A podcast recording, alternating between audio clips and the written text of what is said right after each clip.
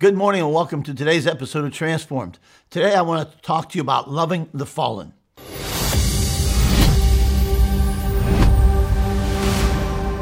Welcome to today's message with Pastor Jim Balzano.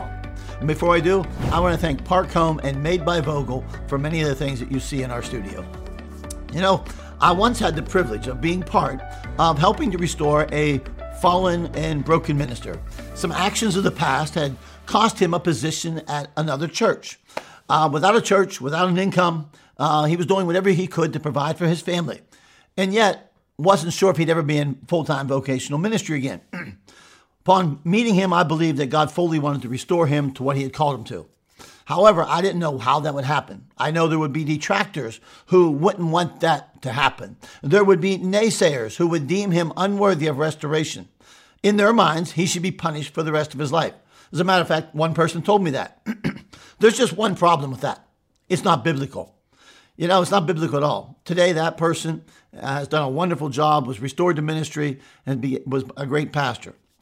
It's not always pastors, though, that are the fallen. Sometimes it's the people around us. It's those closest to us. It's other church members. It's individuals in our families. You know, when these situations happen, one of the things that happens is disappointment. We feel disappointed. We're betrayed. We can have unforgiveness enter in if we're not careful. The Apostle Paul seemed to be dealing with a situation like this when he wrote 2 Corinthians chapter 2. In that, he instructs the Corinthians how they are to conduct themselves to a man who had fallen into sin. Here's what Paul said. Sufficient for such a one is this punishment, which was inflicted by the majority, so that, on the contrary, you should rather forgive and comfort him. Otherwise, such a one might be overwhelmed by excessive sorrow. Many people, not all, believe Paul was addressing the man in 1 Corinthians 5 who was sleeping with his stepmother.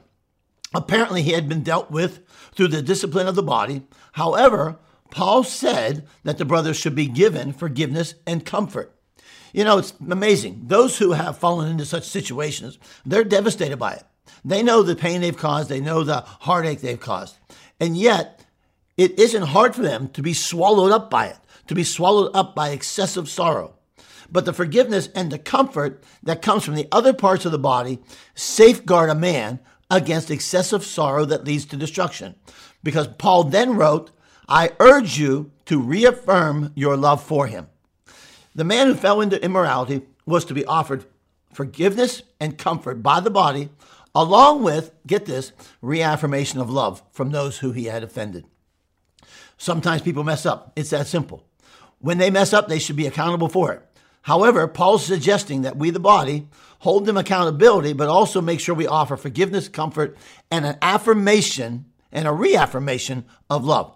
All too often, if we're not careful, the church can be guilty of holding people accountable for their sins, yet not holding itself accountable for true restoration. The church has been notorious for killing our wounded. People who have fallen into these things, who receive forgiveness and comfort, will then be able to arise past their past failings. The church should do this for the individual, but it also should do it for the church as a whole. And let me show you why. Let me read this to you. Paul said, so that no advantage would be taken of us by Satan, for we are not ignorant of his schemes. That's so important to hear.